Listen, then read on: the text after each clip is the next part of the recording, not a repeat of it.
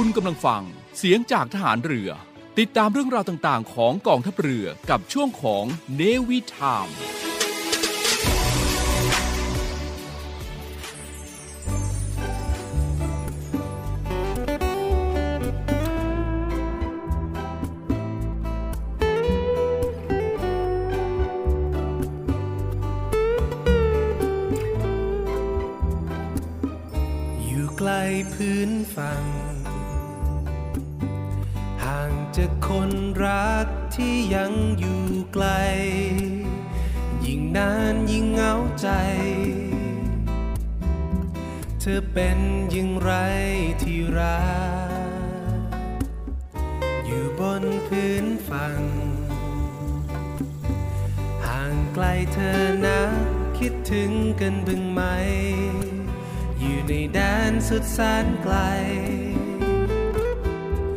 คิดถึงฉันบ้างไหม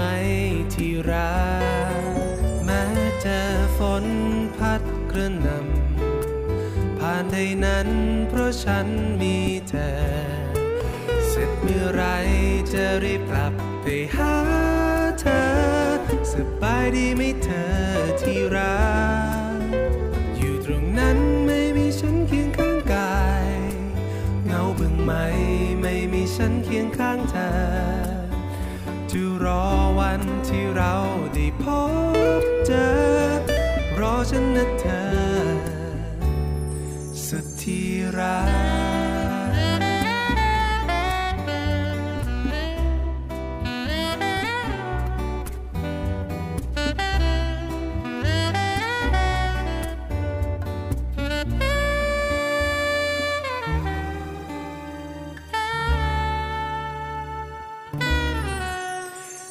เจอฝน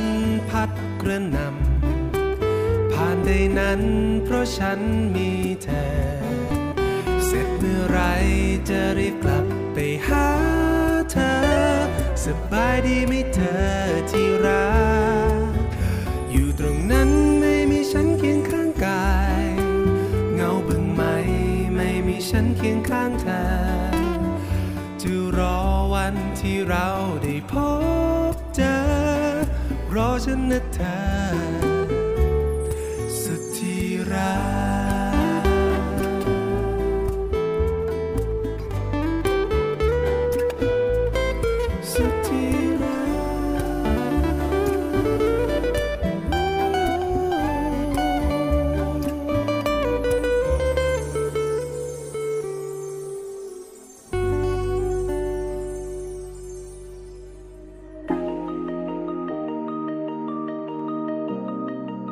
กฎหมายไม่ได้น่ากลัว อำนาจหน้าที่เป็นเรื่องใกล้ตัว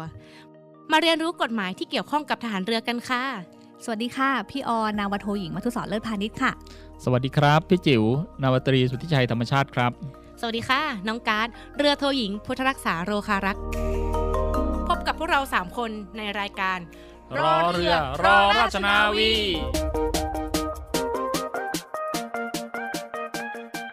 ค่ะ สวัสดีค่ะ สวัสดีค่ะ สวัสดีครับ ค่ะ ก็ทุกวันเสาร์นะคะ อยู่กับพวกเรา 3 คนกับรายการรอเรือรอราชนาวีนะคะ ก็เป็นไงบ้างคะน้องการดอาทิตย์นี้อาทิตย์สุดท้ายแล้ว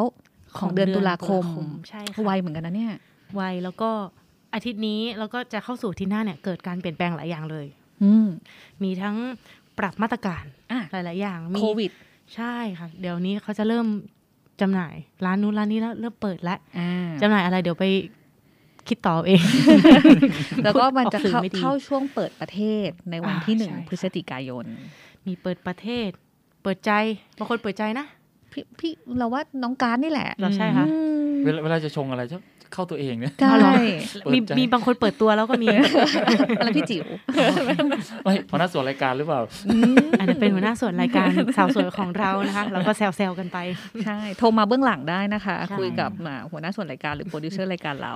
แต่นะคะช่วงก่อนจะเปิดประเทศเนี่ยหนูได้ตามข่าวอยู่อืมคือเหมือนมีเอ่อเขาเรียกว่าประชากรค่ะจากต่างประเทศอ๋อแห่แหนกันเข้ามาก่อนที่เขาเรียกว่าซักซ้อมการเปิดประเทศละกัน เข้ามาตามด่านพรมแดน ทางธรรมชาติอะเขาไม่ได้เข้ามาตามช่องทางที่มันถูกต้องตามกฎหมายใช่ไหมอ่าใช่ค่ะอืมซักซ้อมด้วยมาตรการสักสองมาแล้วก็มีการของเราทางของเราก็มีการตรวจหาเชื้อโควิดนู่นนี่นั่นกันตามอ่าค่ะตามระบบนะคะซึ่งวันเนี้ยเรื่องของเราเนี่ยที่เราจะมาพูดกันอืมสืบเนื่องมาจากตรงส่วนนี้แหละค่ะ ว่ากำลังพลทหารของเรา หรือเจ้าหน้าที่ที่ปฏิบัติอยู่ที่ชายแดนเนี่ยเพียงพอหรืออืมเพราะอะไรหรือเป็นยังไงทำไมถึง ตรงนี้อาจจะเขาเรียกว่า ประชากรหรือแรงงานเถื่อนเขาเข้ามาได้นั่นเองใช่สืบเนื่องมาจากอ่าการที่เรามีกฎหมายรัฐธรรมนูญอืมกฎหมายรัฐธรรมนูญของเราเนี่ยค่ะ เหมือนวางวางหลักไว้ว่าเนี่ยหน้าที่ของชายไทยเลย ที่จะต้องเกณฑ์ทหารอืมแล้วก็เอ่อตามพระราชบัญญัติรับราชการทหารพศ2497 ก็วางหลักวางหลักไว้เลยว่า เราเนี่ยจะมีการการ ได้ทหารหรือได้กำลังพลหรือได้เจ้าหน้าที่ของรัฐมาเนี่ยมาจากทางสองส่วนก็คือการ คัดเลือกกับการเกณฑ์เข้ามาอืมงั้นก็คือประเด็นที่เราจะพูดกันในวันนี้ก็คือเราจะมาพูดถึงเรื่องการเกณฑ์ทหารแหละอืมเพราะว่าเอ่อพี่เข้าใจว่ามันมีอ่ากระแส ความคิดเห็นในเรื่องของการเกณฑ์ทหารเนี่ยหลาย ๆ มุม นั้นสิ่งที่เราจะมานำเสนอในวันนี้ก็คือเรามาดูเรื่องของบทกฎหมายที่เขียนถึงเรื่องการเกณฑ์ทหารก่อน ซึ่งเมื่อกี้สิ่งที่น้องการ์ดพูดถึงไปอันแรกก็คือสิ่งที่กำหนดไว้ในรัฐธรรมนูญใช่ไหมคะ ซึ่งก็อยู่ในมาตรา 50 นะคะ มาตรา 50 เนี่ยเป็นการกำหนดหน้าที่ของบุคคลไว้ว่าบุคคลเนี่ยมีหน้าที่ดังต่อไปนี้ เอาวงเล็บ 5 เลย วงเล็บ5ก็คือว่า รับราชการทหารตามที่กฎหมายบัญญัติอืมอืมซึ่งหลักเกณฑ์ที่กฎหมายบัญญัติเนี่ยก็อยู่ในก็ไปอยู่ในกฎหมายอ่าในระดับกฎหมาย ไม่ใช่อ่ากฎหมายรัฐธรรมนูญก็ใช่จะออกมามาเป็นพรบรับราชการค่ะทหารฉะนั้นสิ่งที่มันเห็นได้ชัดก็คือว่าอ่าไอการรับราชการอาหารเนี่ยมันเป็นหน้าที่ของคนไทยอืมของปวงชนชาวไทย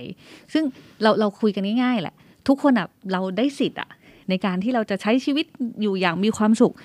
แต่สุดท้ายแล้วอีกอย่างหนึ่งที่เราต้องจ่ายคืนก็คือเราต้องมีหน้าที่ในสิ่งที่เราจะต้องทำอืมซึ่งจริงๆแล้วในในมาตรา 50 ในรัฐธรรมนูญเนี่ยจริงๆกำหนดไว้หลายข้อนะคะ แต่สิ่งที่มันเกี่ยวข้องกับหัวข้อเราวันเนี้ยก็คือมันเป็นหน้าที่ในเรื่องของการรับราชการอาหารอืมซึ่งแนวคิดเนี่ยกายก็คิดจากที่ฟังกระแสวิพากษ์วิจารณ์ด้วยหลายๆอย่างก็เลยไปหาที่มาที่ไปว่า เออทำไมเราถึงจะต้องมีการ เกณฑ์อาหารอะอย่างคำอย่างที่ทุกคนรู้จักเลยคือทำไมเราต้องเกณฑ์อาหาร ไม่เอาแล้วการเกณฑ์อาหารอะไรอย่างนี้นี่คือกระแสที่เราเคยได้ยินมา การเกณฑ์อาหารเนี่ยค่ะคือความเป็นมา การมีทหารกองประจำการมันเกิดจากการที่เมื่อก่อนเลยอันนี้อิงจากต่างประเทศเลย เมื่อก่อนที่มีการปฏิวัติฝรั่งเศส เมื่อประมาณคริสตศักราช1790 คือเขาก็ได้นำชาวนาช่างฝีมือมาค่ะรวบรวมมาเพื่อเป็นกำลังพลทหาร เพื่อเออ เขาเรียกว่าป้องกันประเทศแล้วกันอืมค่ะแล้วก็ตรงส่วนเนี้ยระบบการเกณฑ์ทหารเนี่ยก็ถูกนำมาใช้ในประเทศต่างๆ ของยุโรป พอเออประเทศเริ่มสงบเนี่ยก็มีหลายๆหลาย ๆ ประเทศเขาเริ่มปรับอืมรูปแบบให้มันสอดคล้องกับประเทศของเขานั่นเอง แต่ยังของประเทศไทยเราก็คือยังคงอยู่ตามที่พี่ออสได้กล่าวไปก็คือรัฐธรรมนูญมาตรา50มามาตรา50ของปี60แล้วก็อย่างที่พี่จิ๋วบอกก็คือพอรัฐธรรมนูญบอกว่าเนี่ย คุณมีหน้าที่นะอืมตามกฎหมายที่บัญญัติกฎหมายที่บัญญัติก็คือพระราชบัญญัติรับราชการทหารอืมก็มาบัญญัติรองรับแต่แต่เชื่อแต่เชื่อว่าอย่างนี้ค่ะคือทหารเนี่ยมันมีมาพร้อมกับอ่าประเทศนั่นแหละใช่คืออาจจะเป็นอะชาวบ้านที่ป้องกันตัวเองนะครับ แต่ว่าพอมีกฎหมายรองรับก็คือเป็นหน่วยหน่วยทหารหน่วยอะไรพวกนี้ แต่เชื่อว่า หนึ่งแหละสิ่งที่เกิดมาพร้อมกับคนคือการป้องกันตัวน่ะนะครับพอรวมเป็นชุมชนปุ๊บก็เกิดการกองกำลังป้องกันตัวเองอ่านนะครับพอเกิดเป็นประเทศก็อาจจะมีคนที่ป้องกันตัวเอง ซึ่งเขาให้สมญานามว่าคนนั้นคือเป็นทหารน่ะนะคราวนี้การการที่จะเป็นทหารน่ะเดิมทีไม่ใช่ว่าเป็นกันง่าย ๆ มันต้องคัดเลือกจากบุคคลมีกำลังมีความรู้มีความอืมสามารถอะไรพวกนี้นะซึ่งเราก็ อาจจะเคยดูอ่าในละครต่างๆ ที่เป็นอ่าละครการลบของประเทศไทยนะครับซึ่งอ่าเดิมทีการเข้ามาก็อาจจะเป็นคนเลี้ยงช้างเลี้ยงม้าก่อนกว่าจะได้เป็นทหารเนี่ยเป็นการยากนะครับ แต่ว่าหลังๆมาเนี่ยปุ๊บเนื่องจากว่าอ่าประชาชนชาวไทยอ่าชายไทยเราเยอะ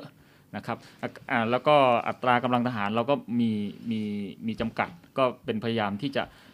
จะเอาทั้งหมดเลยก็ไม่ได้ก็ค่ะพยายามมีการเรียกเกณฑ์นะครับอืมซึ่งก็สอดคล้องกับอ่าแนวคิดของทางอ่าโลกโลกโลกตะวันตกนะทางยุโรปอะไรพวกนี้ค่ะนะครับ ซึ่งหลัก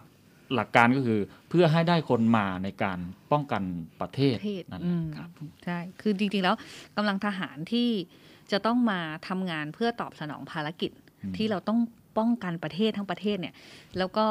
ในตั้งแต่อาทิตย์แรกๆที่เราเคยพูดถึงแม้กระทั่งภารกิจของกองทัพเรือเองอะทุกวันเนี้ยเราเองไม่ได้ทำเฉพาะในเรื่องของกองป้องการป้องกันประเทศแล้วอืมกระบวนการในการช่วยเหลือสนับสนุนการบังคับใช้กฎหมายเอง หรือว่าภารกิจในเรื่องของสนับสนุนการช่วยเหลือประชาชนเองก็เช่นกันครับนั้นคนกำลังคนที่เรามีอยู่เนี่ยมันไม่เพียงพอหรอกอืมแล้วเราถึงมันก็เป็นแนวคิดอย่างที่พี่จิ๋วเล่าว่า แล้วเราจะทำยังไงเพื่อให้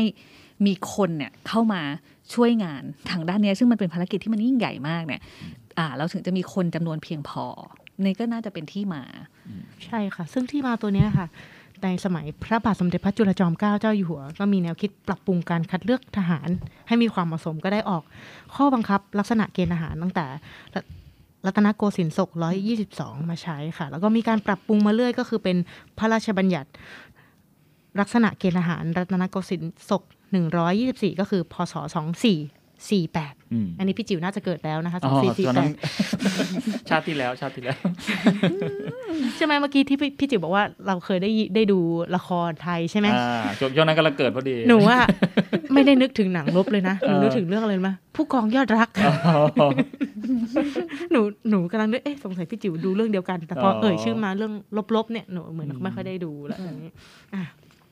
คือมีการปรับปรุงกฎหมายมาเรื่อยครับจนมาถึงตัวปัจจุบันก็คือพระราชบัญญัติรับราชการทหาร 24กับ7นั่นเองอืมใช่อ่าสค่ะองสี่เก้าเจ็ดครับเพราะอย่างที่พี่จิ๋วบอกว่ามีการคัดเลือกแล้ว เพราะว่า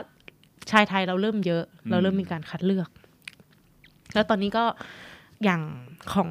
ทหารเรือเราเนี่ยก็จะมีการตรวจตรวจเลือกเมื่อตอนเมษาใช่ไหมคะแต่ของเราจะแบ่งเป็นสี่สี่ผัดอ่าสี่ช่วงนี้ก็ผลัดจะเริ่มเหมือนเรียกอ่า เรียกเรียกมาตามผลัดใช่อ่าเรียค่ะกมาตามผลัดซึ่งการที่จะมาอยู่เนี่ยเราก็จะมีเหมือนสอดคล้องกับมาตรการโควิดเนาะมีการเอ่อตรวจ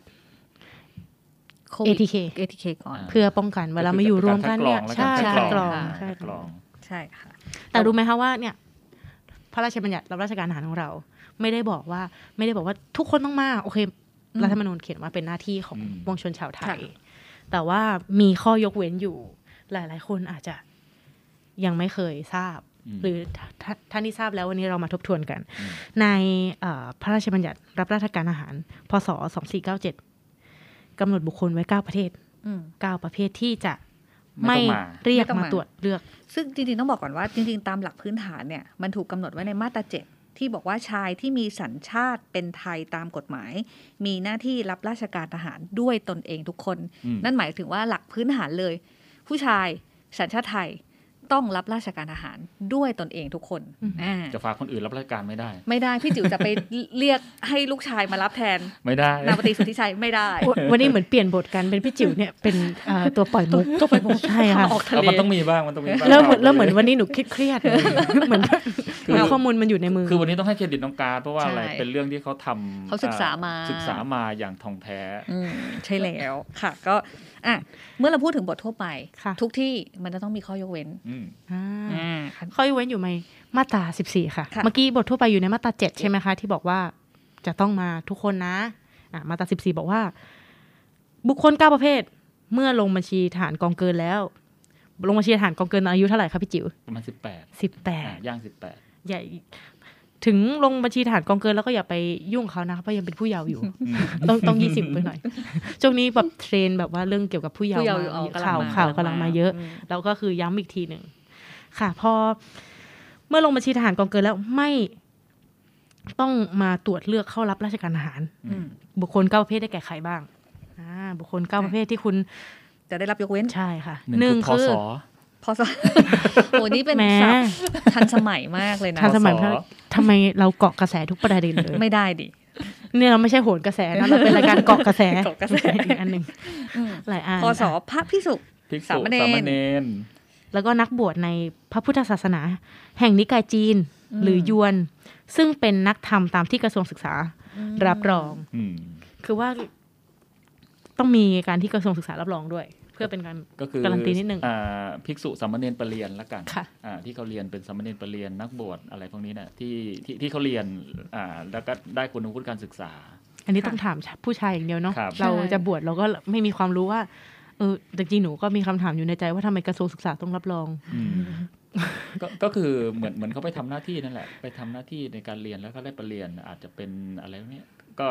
คือพอเวลาคนเขาสนใจในธรรมแล้วก็ฝักใฝ่ในพระพุทธศาสนาก็ไม่ควรที่จะไปดึงเขาออกมาอืมเราก็มองว่าไอ้ตรงนั้นก็เหมือนเป็นการเอ่อขีดกรอบให้ชีวิตอีกภาพหนึ่งเหมือนกันนะอืมอืมงั้นงั้นหมายความว่าถ้าถ้าบวชอ่า พระพิสุพระถ้าบวชไปตลอดชีวิตเนี่ย ก็จะได้รับการยกเว้นการรับราชการทหารไปตลอดชีวิตอะเดี๋ยวการยกเว้นถูกไหมมันจะอยู่ในมาตรา13ย้อนไปนิดนึงไหมอ่าอ่าอ่าอ่าคือคืออย่างนี้ คือการยกเว้นเขาบอกว่าบุคคลดังต่อไปนี้ ยกเว้นไม่ต้องเข้ารับราชการทหารเลยอืมไม่ต้องเลยาอยู่ในมาตรา13คือ พระภิกษุที่มีสมณศักดิ์หรือที่เป็นปรริยนและนักบวชในพระพุทธศาสนาแห่งนิกายจีน หรือค่ะยวน ที่มีสมณศักดิ์ต้องมีสมานสมานศักดิ์ด้วยอ่าคือคือคือต่อไปสมมุติว่าตามตามมาตรา 14 เมื่อกี้นะค่ะเขาเขาบวชเรียนไปเรื่อยๆ จนได้ปรริยนอืมจนได้มีสมณศักดิ์เนี่ยตรงนั้นคือจะได้รับการยกเว้นเลยอ๋อแต่ว่าในขณะที่เรียนอยู่ คือแม้จะลงทะเบียนไว้แล้ว ก็ไม่ต้องมา ก็ไม่ค่ะต้องเรียกจนกว่าจะศึก จนกว่าจะศึก อ่าอ่างั้งั้นแสดงว่าวัน เพราะว่าเรายังเคยเห็นภาพเวลาที่เรามีการเรียกเกณฑ์ทหารเนี่ยอ่าจะมี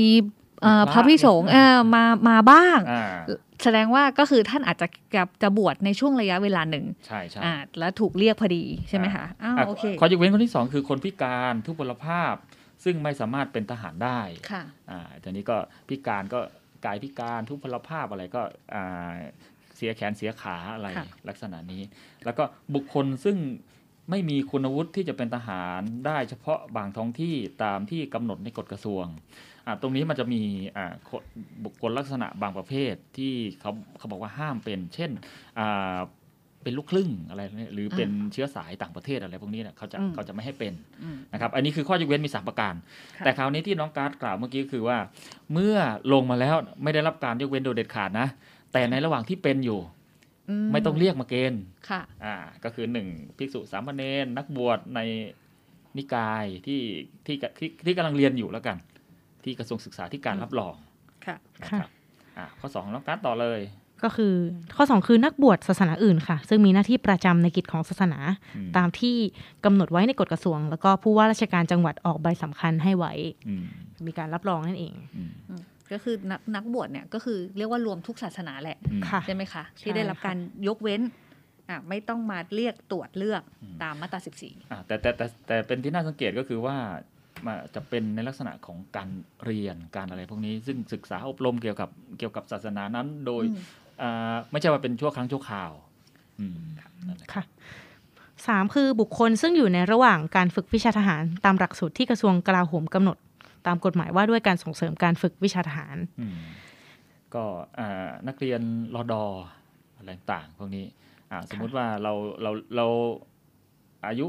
20 นะครับ แต่ว่าเรียนรอดอปี 4 ปี 5 อย่างนี้ ก็ก็ไม่ต้องเรียกมา ไม่ต้องเรียกมาเกณฑ์ครับ แล้วก็สี่คือนักเรียนเตรียมทหารของกระทรวงกลาโหมอ่าอ่าอันนี้ก็ชัดเจน ตัวนี้ก็คือเป็นนักเรียนเตรียมทหารอยู่แล้วเนาะก็เลยค่ะไม่ตรงมาห้า ครูซึ่งประจำทำการสอนหนังสือ หรือวิชาการต่างๆ ที่อยู่ในความควบคุมของกระทรวง ทบวงกรมหรือราชการส่วนท้องถิ่น ทั้งเนี้ยตามที่กำหนดในกฎกระทรวง หรือว่าผู้ว่าราชการออกใบสำคัญให้ไว้อืมครับตัวนี้ก็ไม่ได้มีอะไรพิเศษนะครับ ก็ตรงตรงตามตัวอักษรนะครับ ซึ่งกำหนดในกฎกระทรวงเนี่ยค่ะ คือเขาจะอืมกำหนดไว้ว่า สอนระดับชั้นนี้จะต้องมีชั่วโมงการสอนกี่ชั่วโมงอืมอ่าใช่ค่ะ ต่อต่อสัปดาห์ต่อเดือน ใช่ก็จะมีเกณฑ์กำหนดไว้นั่นเอง แล้วก็หกนักศึกษาของศูนย์กลางอบรมการศึกษาผู้ใหญ่ของกระทรวงศึกษาธิการอืมอืมอันนี้เป็นของกศนอ่าครับค่ะ แล้วก็เจ็ดนักศึกษาของศูนย์ฝึกการบินพลเรือนของกระทรวงคมนาคมอืมแล้วก็8 บุคคลซึ่งได้สัญชาติไทยโดยการแปลงสัญชาติ อันนี้ก็คล้ายๆกับที่พี่จิ๋วพูดมา ในส่วนแรกในส่วนที่เขายกเว้นเลย เพราะว่าเรื่องของการเกณฑ์อาหารเนี่ยเรื่องของการรับราชการเนี่ยอืมการเป็นมันคืทอหารเนี่ยการมันต้องการความมั่นคงใช่ค่ะอ่าคือต้องสกรีนคนที่เข้าถึงความลับอืมชั้นความลับได้ด้วย แล้วก็อ่าการที่เข้าถึงความลับอ่าได้เนี่ยเขามองว่าความเป็นชาติก่อนนะอ่าว่าการที่จะอ่าคือเลือดเลือดในคนเนี่ยมันมันคิดถึงความเป็นชาติเนี่ย ถ้าบอกว่าเป็นเรื่องนี้เป็นเรื่องของความมั่นคงของประเทศชาติเนี่ยเขาจะดูที่อ่าคนที่ได้สัญชาติไทยมาก่อนอะไรลักษณะนี้นะครับ โดยการเกิดโดยอะไรพวกนี้ค่ะค่ะ แล้วก็ด้วยเจตนารมณ์แห่งความมั่นคงของประเทศชาติเองข้อ 9 ของเราก็คือบุคคล ซึ่งได้รับโทษจำคุก โดยคำพิพากษาถึงที่สุดให้จำคุก ครั้งเดียวตั้งแต่ 10 ปีขึ้นไป หรือเคยได้รับโทษจำคุก โดยคำพิพากษาถึงที่สุด ให้จำคุกหลายครั้งรวมกันตั้งแต่ 10 ปีขึ้นไป หรือเคยถูกศาลพิพากษาให้กักกันอ่าบุคคลประเภทนี้ก็คือจะได้รับการยกเว้น ไม่ไม่ไม่ต้องถูกเรียกเกณฑ์ในช่วงนั้นอ่าค่ะอ่า แต่ว่าสรุปง่ายๆได้ไหมข้ออ่าเก้าอะก็ก็คือช่วช่วงที่ติดคุกอยู่อ๋อโอเคอ่าติดคุกอยู่แล้วแต่ว่าติดคุกเกิน10ปี หรือหลายอืมอ่าคำพิพากษาหลายคดีรวมกันเกิน10ปี ก็ค่ะก็อย่าเพิ่งไปเรียกก็เขาอย่าเลยให้เออติดคุกไปก่อน ใช่ครับให้เขารับโทษไปให้ครบถ้วนซะก่อนอ่าแต่ที่น่าสังเกตนะคือข้อ 13ก็ดีกับข้อ 14ก็ดีเนี่ยมันมันไม่ใช่ว่าคนจะเป็นสถานะนั้นตลอดไปอะอาจจะเอ่อวันดีคืนดีบวชเรียนอยู่ก็แล้วก็สึกสึกออกมาได้อ่า คราวนี้เขาก็บอกว่าอ่าตามมาตรา15เขาบอกว่า ถ้าพ้นจากฐานะบางประการตามข้อ 13 14 ก็ดีเนี่ยค่ะอ่าก็ก็บอกว่าอาจจะต้องมาเกณฑ์นะ แต่ว่าเขาก็กำหนดขั้นตอนวิธีการก็คือให้ไปแจ้งต่อนายอำเภอท้องที่อืมนั่นแหละอ่าเพื่อดำเนินการทำการเรียกเกณฑ์ต่อไปค่ะนะครับ ซึ่งเท่าที่ฟังข้อยกเว้นเมื่อกี้มามันก็เข้าเข้าใจเหตุผลได้นะ ว่าอืมอ่าบางบางคนบางท่านเนี่ยก็คืออาจจะอยู่ในอ่า ท่วงตำแหน่งหรืออไม่ว่าจะเป็นนักบวชเองก็ตามเนี่ยก็คือเราเข้าใจได้แหละว่าทำไมถึงไม่เรียกมาแต่พี่สงสัยข้อหนึ่งเลยเนี่ยที่พูดถึงครูเนี่ยเออทำไมเราอาชีพครูเนี่ยถึงได้รับการยกเว้นที่ไม่ถูกเรียกเกณฑ์ คืออาชีพนี้นะคะ จริง ๆอาชีพครูเนี่ยเขาจะมีขยายความอยู่ในกฎกระทรวงด้วยว่า ต้องเป็นครูประเภทไหนที่หนูบอกไปว่าจะต้อง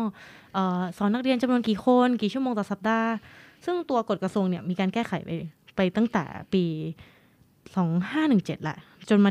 ตั้งแต่ออกพระราชบัญญัติมา แล้วก็มีการออกกฎกระทรวงรองรับ แล้วก็มีการแก้ไขเพิ่มครูแต่ละประเภทบางทีมีครูเอ่อกระทรวงศึกษาเพิ่มครูประเภทนี้มาก็แก้ไขกฎกระทรวงอืมเพิ่มเข้าไปอีก เพราะว่าเมื่อก่อนเมื่อก่อนเลยตั้งแต่อืมมีพระราชบัญญัติรับราชการอาหารสองสี่เก้าเจ็ดเนี่ยครูในประเทศไทยเนี่ยมีน้อยอ๋อน้อยค่ะเลย แต่ว่าอ่า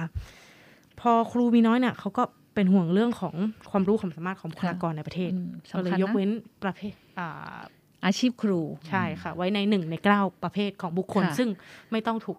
ถูกยกเว้นไม่ต้องถูกเรียกให้มาคัดตรวจตรวจเลือกอะใช้คำว่าตรวจเลือกมคือคือคือคือเรามองมุมนี้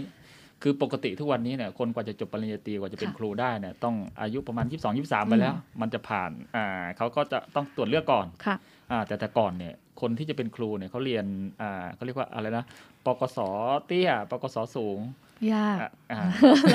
เอาไม่เป็นไรอาจาอันรนี้ย์ข้ออะข้อมูลนี้หนูข้อไม่มูลรู้แน่นมากคือเนี่ยคือปกศคือประกอบอ่าประกอบวิชาชีพครูชั้น เตี้ยอะไรพวกนี้แหละมันมันเป็นภาษาเรียกเหมือนมีใบเซอร์ติฟิเคตอใช่ย่างนี้เหรอใช่อ่าคือคล้ายๆ จบปวสอืมแล้วก็เป็นครูได้ ก็ค่ะช่วงนั้นก็ประมาณอายุ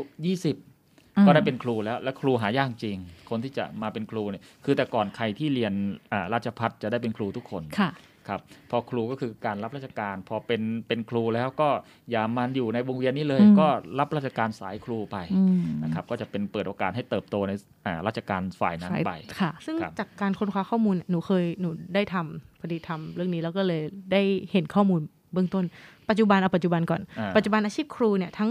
อ่าในกระทรวงศึกษาแล้วก็นอกกระทรวงนอกสังกัดเนี่ยมีรวมกันตอนปี 60 รวมกันคร่าวๆนะคะอืม7ถึง8แสนคนอืมอันนี้เราเราว่าน้อยไหมคะจากประชากรประเทศก็ก็ก็สมมาตรนะคะ ไม่ได้อ่าไม่ได้น้อยเมื่อก่อนดีกว่าที่มีสองแสนคนเองค่ะพี่จิวอืมเขาก็เลยยกเว้นอาชีพครูไว้ว่าอะคนจำพวกนี้สองแสนคนเนี่ยอาจจะอยู่ในช่วงอายุที่เกณฑ์อาหารอาจจะไม่ถึงด้วยซ้ำอืมก็เลยเอายกเว้นคนประเภทนี้ให้อยู่ในหนึ่งในเก้าประเภทของอ่าบุคคลซึ่งได้รับการยกเว้นตามอืมมาตราสิบสี่แล้วกันอืมค่ะผ่าน สัปดาห์นี้เป็นไงคะ ข้อมูลอืมเบื้องต้นเข้คือมมีข้คนนเคยถามหนูว่า เอ๊ะต้องเกณฑ์ทุกคนใช่ไหม อันนี้ใช่ก่อนอืมแล้วก็อย่างที่พี่จิ๋วบอกว่าอืมถ้าทุพพลภาพหรือเป็นพระอันนี้เอาตัดออกไปก่อนตามมาตราสิบสามสิบสามแล้วก็มาดูเอ้ยเข้าเขายกเว้นตามมาตราสิบสี่หรือเปล่าอืมถ้าไม่เข้าก็คือตามหน้าที่ตามรัฐธรรมนูญมาตรา50รัฐธรรมนูญแห่งราชอาณาจักรไทยอืมปี60นั่นเอง เป็นหน้าที่ของปวงชนชาวไทย ซึ่งจะต้องทำลงไว้ซึ่งความสงบสุขของประเทศอืมนั่นเองใช่ซึ่งจริงแล้วในการกำหนดกฎหมายพวกเนี้ยมันมีที่มาแหละ มันมีที่มาที่ไปทั้งหมดว่าทำไมเขาถึงเขียนให้ทุกคนมีหน้าที่แบบนี้ แล้วก็ทำไมถึงเขียนข้อยกเว้นไว้แบบนี้ ทุกทุกอย่างมันมีเหตุผลในตัวของมันอะนะคะ ซึ่งวันนี้สิ่งที่พวกเราเอามาเล่าให้ฟังก็ได้เห็นหนึ่งในหน้าที่หนึ่งแล้วก็อะเป็นเรื่องของความสำคัญของการเกณฑ์ทหาร แล้วก็รวมไปถึงจริง ๆ แล้วอะ มันยังมีข้อยกเว้นอยู่นะ ทุกคนสามารถที่จะอ่าหาข้อยกเว้นได้อยู่อืมอ่าในสิ่งที่ถึงแม้ว่าเราจะมีหน้าที่ก็ตามอะ ไม่รู้ดิบางคเรานไม่อาจได้จะชี้ไปโพงนะเราไม่ได้ชี้โพงอาจจะเอ๊ะเราหรือเราเลือกจะไปบวชสักศาสนาหนึ่งอะไรอย่างเงี้ยก็ได้ก็แล้วแต่อะอันนี้เราก็มาเล่าให้กันฟัง ถือว่าครบถ้วนไหมคะน้องการ์ดวันนี้ ครบถ้วนค่ะ ครบถ้วนเลย แน่นมากวันนี้ไม่ได้ปล่อยมุกอะไรเลยค่ะเพราะว่าเนื้อหาล้วนโอเคค่ะ ก็ถือว่าวันนี้ให้น้องการ์ดเราเป็นผู้นำนะในการในเรื่องของการนำเสนอเรื่องของข้อกฎหมายอะสำหรับเดี๋ยวอาอาทิตย์หน้านะคะสำหรับผู้ฟังทาง 93 ก็มาพบกับพวกเราอีกครั้งหนึ่งวันเสาร์หน้าก็ยังอยู่กับพวกเราต่อไปเรื่อยๆ อีกสักพักหนึ่งนะคะ แล้วแต่ว่าสำหรับผู้ฟังทางสทลก็เดี๋ยวพักสักครู่ค่ะ ช่วงหน้าเรามีสัมภาษณ์ ผู้มีประสบการณ์ตรงในเรื่องเกี่ยวกับการเกณฑ์ทหารค่ะ การทุจริตคอร์รัปชันเป็นภัยคุกคามต่อความมั่นคงของชาติ มาร่วมสร้างความใสสะอาด ปลอดจากพฤติกรรมการทุจริตประพฤติมิชอบ สร้างความโปร่งใส และประสิทธิภาพของกระบวนการทำงานในกองทัพเรือ เพื่อให้ข้าราชการและลูกจ้างของกองทัพเรือ ประพฤติปฏิบัติงาน โดยเน้นผลงานการมีคุณภาพ ความซื่อสัตย์สุจริต และการมีจิตสำนึกในทางที่ดี เพื่อให้ข้าราชการกองทัพเรือมีเกียรติและศักดิ์ศรี มีความภูมิใจ มีขวัญและกำลังใจในการทำงาน เพื่อให้กองทัพเรือมีภาพลักษณ์ที่ดีจนเป็นที่ยอมรับชื่นชม เชื่อถือศรัทธา พึงพอใจ และประทับใจในการทำงาน และผลการทำงานของกองทัพเรือ คุณสามารถมีส่วนร่วมป้องกันและปราบปรามการทุจริต ร่วมกันทำให้กองทัพเรือใสสะอาด แจ้งเบาะแสได้ที่ ศูนย์รับเรื่องร้องทุกกองทัพเรือ 02 475 4789 หรือที่ www.navy.mi.th ร้องทุกข์ ศูนย์ประสานราชการใสสะอาดกองทัพเรือ ร่วมใจ กองทัพเรือไทย ใสสะอาด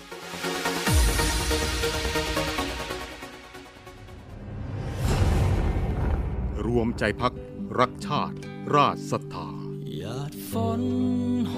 มกระนำสั่งความลำบากให้พี่น้องเรากองทัพเรือโดยศูนย์บรรเทาสาธารณภัยฐานทัพเรือกรุงเทพได้สั่งการให้หน่วยเกี่ยวข้อง เตรียมกำลังพลและยุทโธปกรณ์เพื่อรองรับสถานการณ์ฝนตกหนักต่อเนื่อง อันอาจจะก่อให้เกิดอุทกภัยในพื้นที่กรุงเทพมหานคร และปริมณฑลพร้อมทั้งให้ติดตามการพยากรณ์อากาศ จากกรมอุตุนิยมวิทยา และกรมอุทกศาสตร์กองทัพเรืออย่างใกล้ชิด และประสานงานกับส่วนราชการที่เกี่ยวข้อง ประชุมต่างๆ เพื่อเตรียมการให้ความช่วยเหลือพี่น้องประชาชนในพื้นที่ ซึ่งได้รับความเดือดร้อนต่อไป ขอรับความช่วยเหลือ จากศูนย์บรรเทาสาธารณภัยกองทัพเรือทุกพื้นที่ได้ที่ สายด่วนกองทัพเรือ 1696 สายด่วนกองทัพเรือ 1696 ตลอด 24 ชั่วโมง กองทัพเรือเพื่อประชาชน ทั้งกายและใจ กองทัพเรือไทย พื่อประชาชน รวมพลังสมาคมกีฬาแข่งเรือใบแห่งประเทศไทย ในพระบรมราชูปถัมภ์ร่วมกับกองทัพเรือ การกีฬาแห่งประเทศไทย กองทุนพัฒนาการกีฬาแห่งชาติ และบริษัท ปตทสำรวจ และผลิตปิโตรเลียมจำกัดมหาชนกำหนดจัดการแข่งขันเรือใบ ชิงชนะเลิศแห่งประเทศไทย ประจำปี 2564 ระหว่างวันที่ 22 ถึงวันที่ 30 ตุลาคม 2564 ณ ศูนย์สมุทรกีฬา อ่าวดงตาล อำเภอสัตหีบ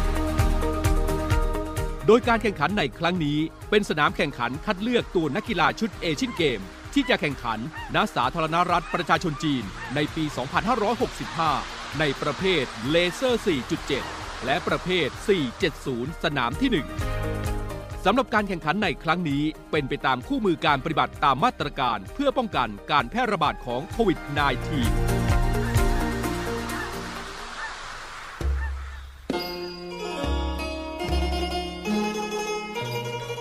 ขอเชิญร่วมบุญร่วมกุศล กับงานกระถินสามัคคีกองทัพเรือ วัดปากคลองมะขามเท่า ประจำปี 2564 กองทัพเรือร่วมกับจังหวัดชัยนาทราชสกุลอาภากร และคุณหญิงกอแก้วบุญยจินดากำหนดจัดทอดกระถินสามัคคีณวัดปากคลองมะขามเท่าอำเภอวัดสิงห์จังหวัดชัยนาทโดยในปีนี้กำหนดจัดในวันเสาร์ที่ 6 พฤศจิกายนสำหรับท่านผู้ที่มีจิตศรัทธาสามารถร่วมโอนเงินบริจาค ผ่านบัญชีธนาคารทหารไทยธนชาติ เลขที่บัญชี 115 213 4498 ชื่อบัญชีกระถินสามัคคีกองทัพเรือ วัดปากคลองมะขามเท่า หรือสอบถามรายละเอียดที่กรมการเงินทหารเรือ โทร 024755683 และ 024754882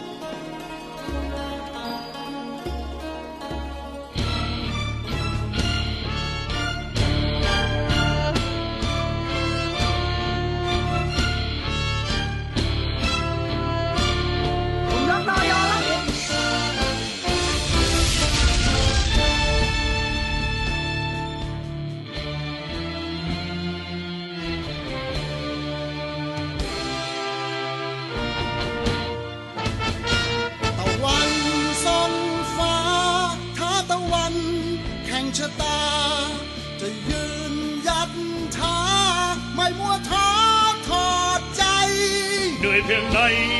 เราจะทนหมื่นพันคนทำเพื่อไทย รวมพลังหวังให้ไกล ไปให้ถึง หากต้องไรใครแผ่นดิน อย่าทวินความสุขซึ้งใจพร้อมจึงร้อยใจไทยทุกทีแผ่นฟ้า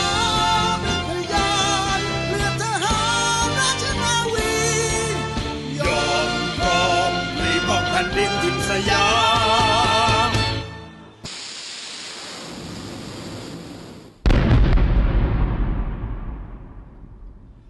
นทิมสยาม